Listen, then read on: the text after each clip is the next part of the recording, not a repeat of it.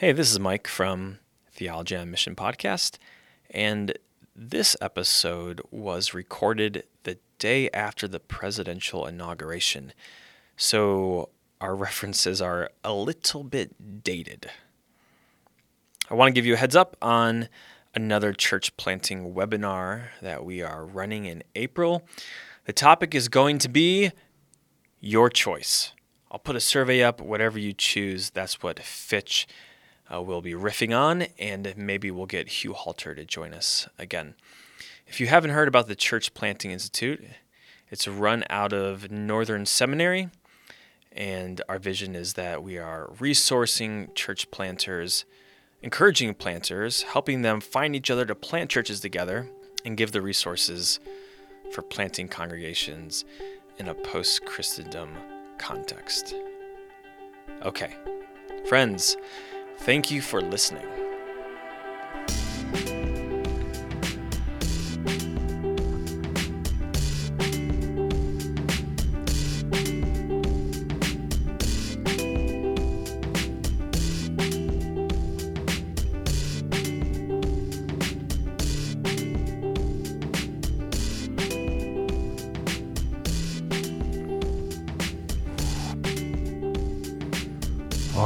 Yes, Mike Moore. It's Theology on Mission podcast, where theology meets the questions of culture, engaging the culture for Christ and His mission. It's good. I love when you turn that music on. Do you ever drive home and just listen to this music? No, Hmm. um, I would if I knew where to find it. I can, send, I can send you a copy of it. I don't think if Hol- I, I think I think uh, Holsclaw, the original founder of this music, kept hiding it from me. Yeah. uh, because uh, he thought he could get me to come back and do a podcast if I promised, if he promised to play the music. Have you been on his podcast? Um, I He- think I have. He has a podcast, right? Uh, he does, Yeah. and he has a blog. And uh, Holsclaw, uh, we're going to give you a free shout out out there. It's great. Yep. Um, Yeah, we would I- we, we would promote your podcast, but and I'm not I'm not trying to be mean, but I really don't remember the name of it. Do you, uh, I'm not trying to be mean, but all three added listeners might not mean a whole big thing to oh Holsclaw. gosh. He's such a big shot now, you know. Uh, we miss you, Jeff. Yeah. Oh, what'd you think of? Uh, did you get to watch the inauguration celebration with all some of that great music? Oh, Um, do you think Jennifer Lopez was lip singing? My, my, my, wife and I had this argument last night. She's like, she's definitely lip singing, and I'm like, I I don't know if she is. I don't think Lady Gaga was. let me tell you, Lady Gaga blew the lights out Yeah, on the uh, national anthem. That woman can sing, Some pipes. Man. awesome. I And did it- watch it. Did you it- watch it? And of course, uh. I'm, this is going to show my stripes, but Aunt Mhm. Clemens and uh, what's his name? Ant Clemons and the uh, Justin Timberlake. Oh yes, yes, yes. yes. Very pop, Yes. but boy, did I dig it! I loved Yeah. it. My son thinks it's terrible because if it's not, but if it's not, uh, what Goo Goo Dolls or something, if it's not, if it's not heavy metal, uh, forget it. Uh, but I loved it, folks. Uh, that's loved good. it. It, and the young woman, uh, the the no uh, not Nobel, uh, the poet laureate, young woman, that was incredible. That was. Um, yeah, I Wha- didn't get to watch all of it. I was working, of course, during the day. Yes, the- likewise, which is why I can't remember anybody's names because I was multitasking. But folks, uh, yeah, uh, it's just it's just good. All, all I want to say is it's just good to be on the other side. But we're going to leave that for now. Yes. Okay. Uh, we can only handle politics and the issues of uh, post-Trump administration so many times in in, in one podcast. so uh, today the subject matter is. Do you want to do you want Mm-hmm. to introduce the subject matter? The COVID nineteen Great Reset of the Church. Yes. Don't you like that title? Uh huh. Yeah, I like that. The Great the Reset Great of the Church. Reset.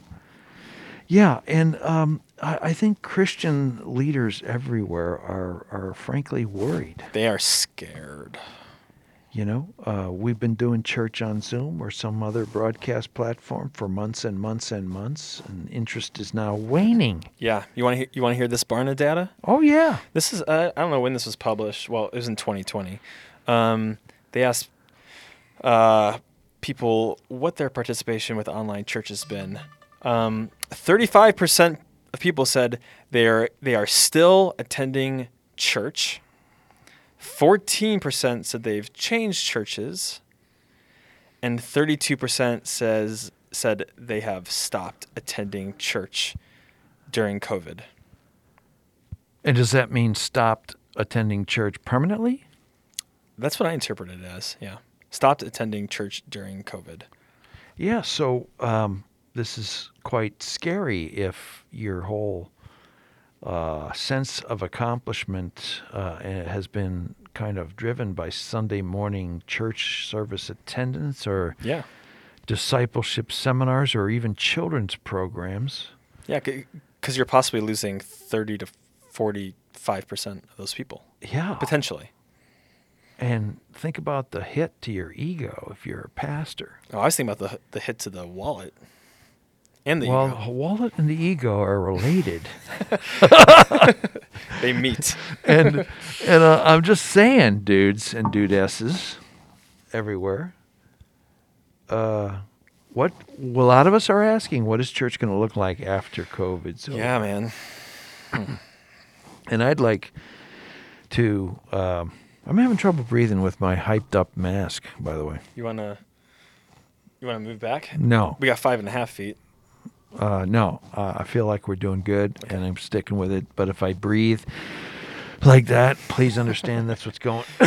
It's If good. I cough like that, well, that's COVID. Okay, no, we shouldn't be joking about this because we're still You got a mask on. in a massive uh, health crisis. But anyways, we're left in COVID nineteen.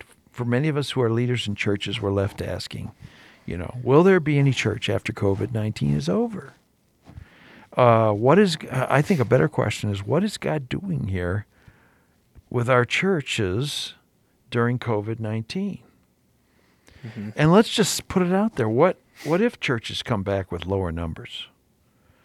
Um, what does that mean?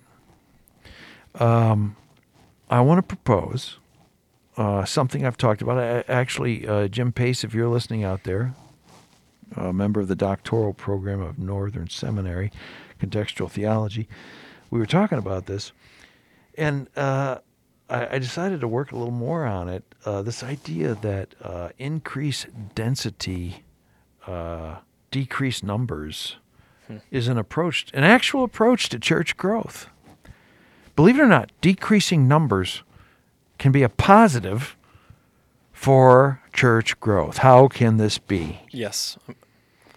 What do you think? Yeah, I, uh, I I have questions, but I I'm- gotta wait till you unpack it. All right. Well, well, even previous to, to COVID nineteen, I, I was always advocating, and this was mainly to large mega churches, that if they increase the density of people who are committed to kingdom living, to living under the lordship of Christ and discerning God's work in their life and around them in their neighborhood, if they increase the density of committed Christians like that, and in fact decrease the numbers because inevit- that's inevitable, that's a net plus hmm. for an outbreak of the kingdom and long term impact and transformation and eventual church growth.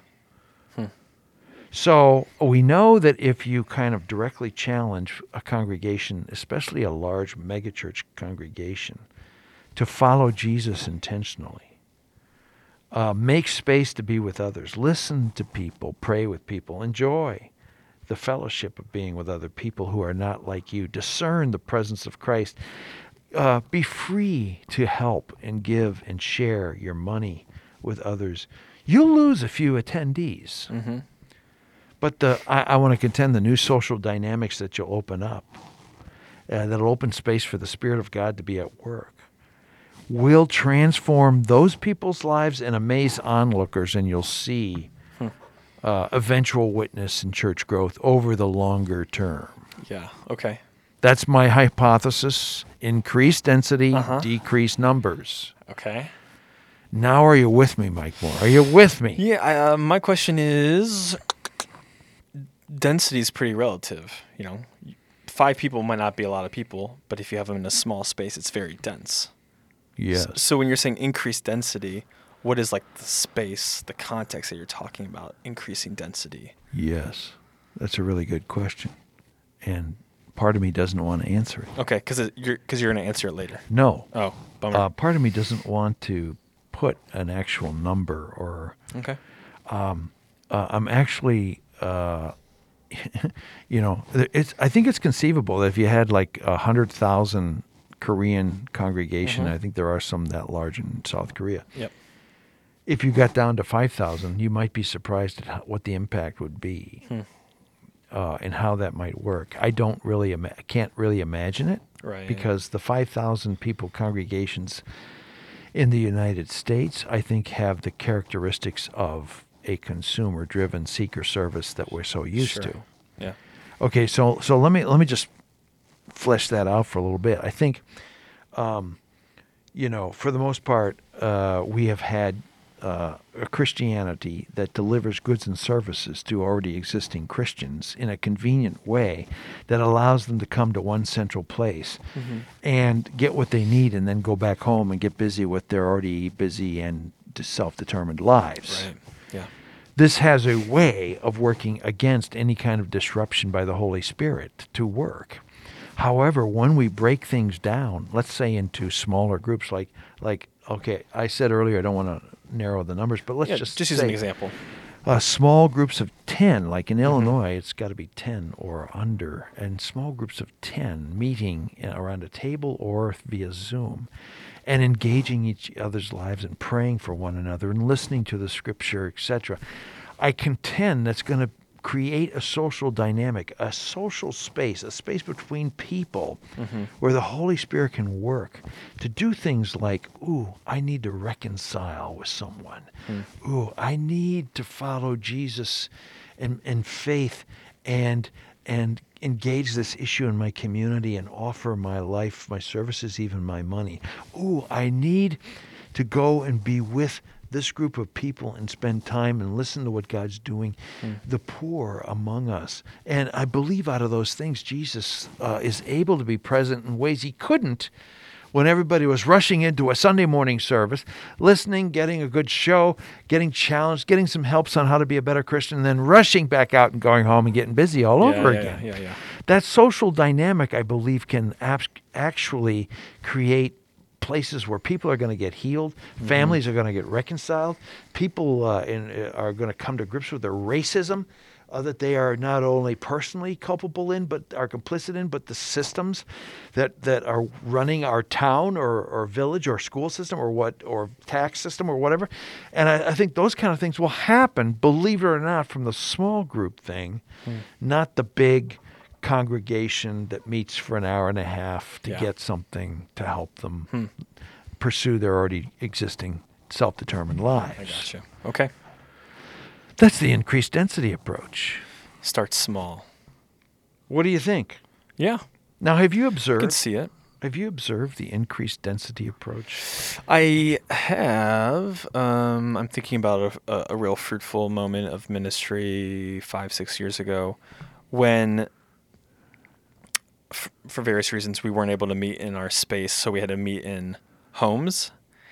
And, you know, you, you get 20 people into a home and it just feels feels different than if you have 20 people You could say it feels dense. it feels very dense. But there's like a certain like palpable kind of energy. Um, but but not just that. I think it opened up space for vulnerability and participation that wasn't opened up previously. And it and, and I, I look back at that as being like a real catalyst for for that church plan. I actually kind of miss it. Um, Yeah. So yeah, that that's the one moment I can think of real vividly. Yeah. Uh, of course, we've seen, uh, like, like it seems, whenever you preach or challenge a group of people towards faithfulness, and you do it in a way which is not postured as demagogic or over Mhm. people, um, but you really allow the Spirit to work, uh, there will be people that will say, uh, I'm not ready for this, or I can't handle this. Uh, it reminds me of when Jesus uh, challenged people to, he said, if you can't eat my flesh and drink my blood, you can't receive the kingdom. And and the disciples said, well, "That's too weird for me. I'm out of here." and that's in John six, I think. Yeah. And and um, I think that's kind of the dynamic that's happening. But Yeah. Um, uh, but by that I mean, you know, like when Greg Boyd preached uh, his his critique the Christian nation, myth of the Yeah. Christian nation, about uh, two fifths of his congregation left. Mhm. I, I know of other situations. When, but but often in megachurches, the buildings and the butts in the seats and the machinery and the staffing and the payrolls are so huge Mhm. that no one can care, care dare do this. And uh, so, what do you know? No one does do it, but now it's kind of forced on us. Right.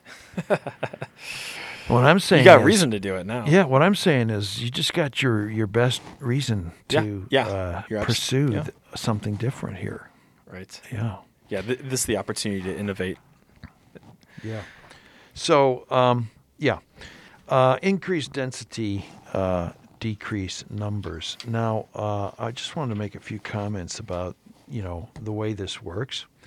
Um, I don't think it's. Uh, well, I've already mentioned about how the consumer religious goods and services fit into our already self-determining lives thing happens, and how that kind of counteracts uh, God working and providing spaces for God to work by His Holy Spirit and disrupt people and transform people. Uh, but I, I just want to say um, that this is the nature of who our God is. Um, God is love. God is not coercive. He is faithful. He will pursue. He works through His presence, but He never, like, gets in a bulldozer and bulldozes the door down and says, "Hey, come on, do what I tell you to do." Or he's just not that kind of God. He's a faithful, present God, open and ready when we're willing. And the problem is we're so busy and we're- so uh, regimented and we have our own self-determined lives that we can't allow this amazing God to do things. Often, you know, we don't get closer to God until a tragedy happens and our lives are disrupted. Yeah. Uh, that that creates space, and COVID nineteen is like that kind of disruption. Hmm.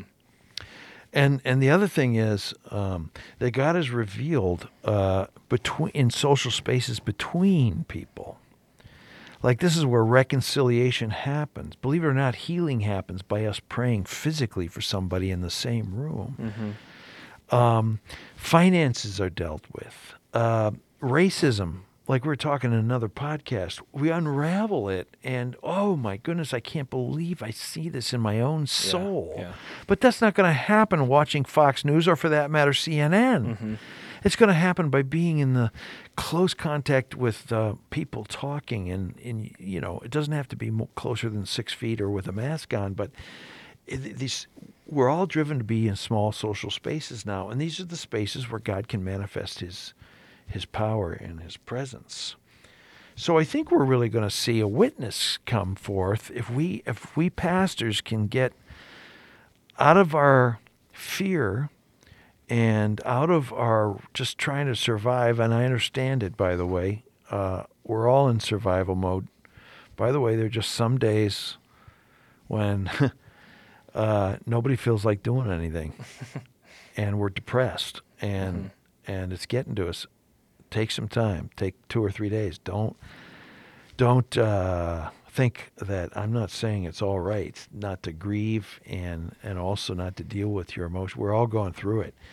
Um, but I think if we can just persevere, make those phone calls, get groups together, keep talking about what God is doing, Mhm. uh, deal with our neighbors who are hurting up and down the block, uh, seed the seeds of revolution uh, between pastors and elders and leaders and house groups. Hmm. I think God is ready to do something new. Yeah, that's good. Yeah. Ha- have you se- have you seen this happen with your church at all over the last eight months? Have you seen like Oh. the, the fact that you guys are becoming a little more dense in your meetings? You seen a I change? I don't want to answer that uh, for the whole church. Mhm. Uh, I do want to say that between uh, apathy, depression, and everything else going on with me and everybody else, uh, we keep persisting on meeting together in Mhm. small groups. And in my small group, I feel like something's happened. And in my neighborhood, I feel like something's happening. Yeah. I mean, I, I feel like uh, my my relations with at least a half a dozen neighbors is yeah, changing. yeah. I was thinking about neighbors too. Yeah, Yeah. for sure. and uh, oh, so and there, so so we're actually planning a few things. Uh, once the COVID thing, we're we're now in uh, almost February, and uh, who knows what this summer's going to bring. But we're planning uh, to do a few things like gathering people together to uh, to give thanks to all the workers, the health workers and frontline people who have sustained us through these la- this last year. Mhm. Cool. We're planning on celebrating that we're coming out. We're going to grieve the people we've lost uh, through yeah. death to COVID, and we're we're just gonna we're, we're, we're seeding the seeds for for God to do these things. Uh, but right now, uh, you know, in the words of a famous pastor who had worked for ten years, and and and he said, Dave, if you had been here, you'd think nothing is happening. But keep plugging along. The Mhm. seeds are being Yeah, seeded. yeah. It's good. Yeah. So um, you're asking me if I've seen this happen anywhere else. Um, have you seen the increased density, lower numbers work anywhere else? I mean, uh, I'm talking the last mm, 2,000 years. have you ever seen it work? Can you think of any good examples? increased density. Uh, I think of uh, Pentecost. Um, I think of Jesus' disciples. I think of the early church. I think of that book, The uh, Patient Ferment of the, early church, by Alan Kreider. Kreider. Uh huh.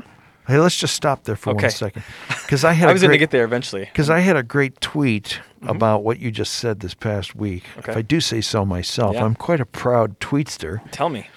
Um, I, I was preaching last Sunday for Life on the Vine, Mhm. and uh, I said uh, it was the text was out of the lectionary on the calling of the twelve, and I said, Right. uh, "Here we are in the middle of." Israel uh, being under foreign oppression, empire. There were a lot of people who are accommodating themselves to that empire. Mhm. There were a lot of zealots who were trying to overthrow it. There were a lot. By far, the most group was in malaise, and and in depression. And is Jesus is God ever going to talk again? And Jesus doesn't run for president of Israel. Mhm. He doesn't try to overthrow the empire. He calls out 12, a Mhm. small group to start the revolution. Hmm. That's the principle of increased density, It's good. decreased numbers. Yes. Yes. By the way, we all know uh, after the Dark Ages, the fall of the Roman Empire, Europe, the Mhm. Irish, the monast, the monastic uh, movement. Yeah. Yep. A guy named Tom Cahill who said how the Irish saved civilization. Yes. He wrote all about it. Uh, a renewal and a revival of God's work through small, dense communities. Hmm. I got another one for you. Keep keep them coming. Uh, the uh, the Methodist Society meetings and the holiness groups in general, Uh huh. Uh, pre Civil War, Mm. they were the foundation for the abolitionists, for the women's suffrage movement, even for the uh, teetotaler uh, movement, for Hmm. the uh, to get rid of alcoholism Yeah, yeah. movement. Um, you know, I, I- think maybe you should be uh, in that movement. But anyways, uh, I'm talking about teetotaler movement. Uh, but um, yeah, so uh, if you read the book by Don Dayton, uh, "Discovering an Evangelical Heritage," Don Dayton, yeah. You'll you'll see that there were these small groups Hmm. once again that started a revolution that broke the chains on so much of the social evils that were going on that day. That's good. One more. You got you got one more in you? I got one more. Okay. Um, Charles Marsh, beloved community. Yes. Uh, the SNCC group, Student Nonviolent Coordinating Mhm. Committees, in Jim Crow South, post World War II, 1950s. They were prayer meetings of black persons and white persons together, Hmm. sharing meals and praying, and they literally disrupted the crap out of Jim Crow and Mhm. all of the uh, Jim Crow orthodoxies, all the Jim Crow rules, and people got so upset, and that formed the basis for the civil rights movement. Yeah. It's good. See, God always works through uh, a remnant. By the way, Mhm. remnant in the Old Testament, what did God always do? Increase density, decrease numbers. Hmm. He pulled out a rem- Israel's falling apart. Right. Israel's disobeying, falling into idolatries, etc., malaise, and he calls out a remnant. Yes. I believe. Mike Moore, I'm getting a little preachy now.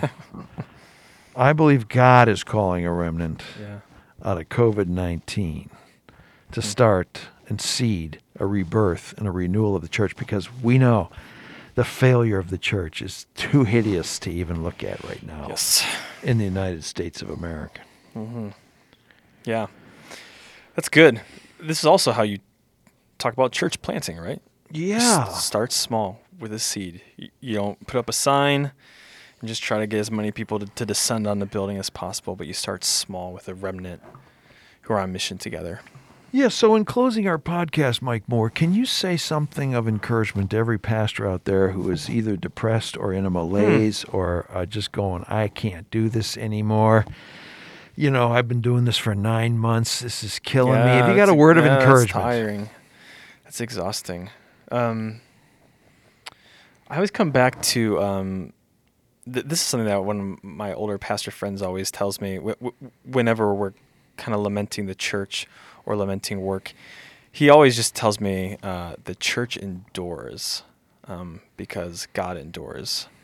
Um, the church always persists because God always persists.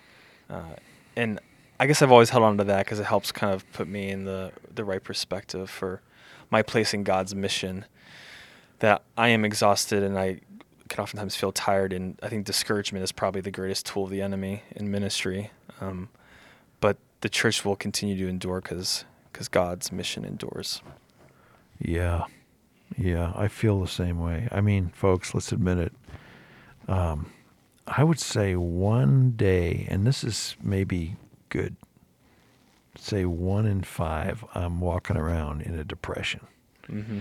going, oh, I am so not into this. A deep malaise.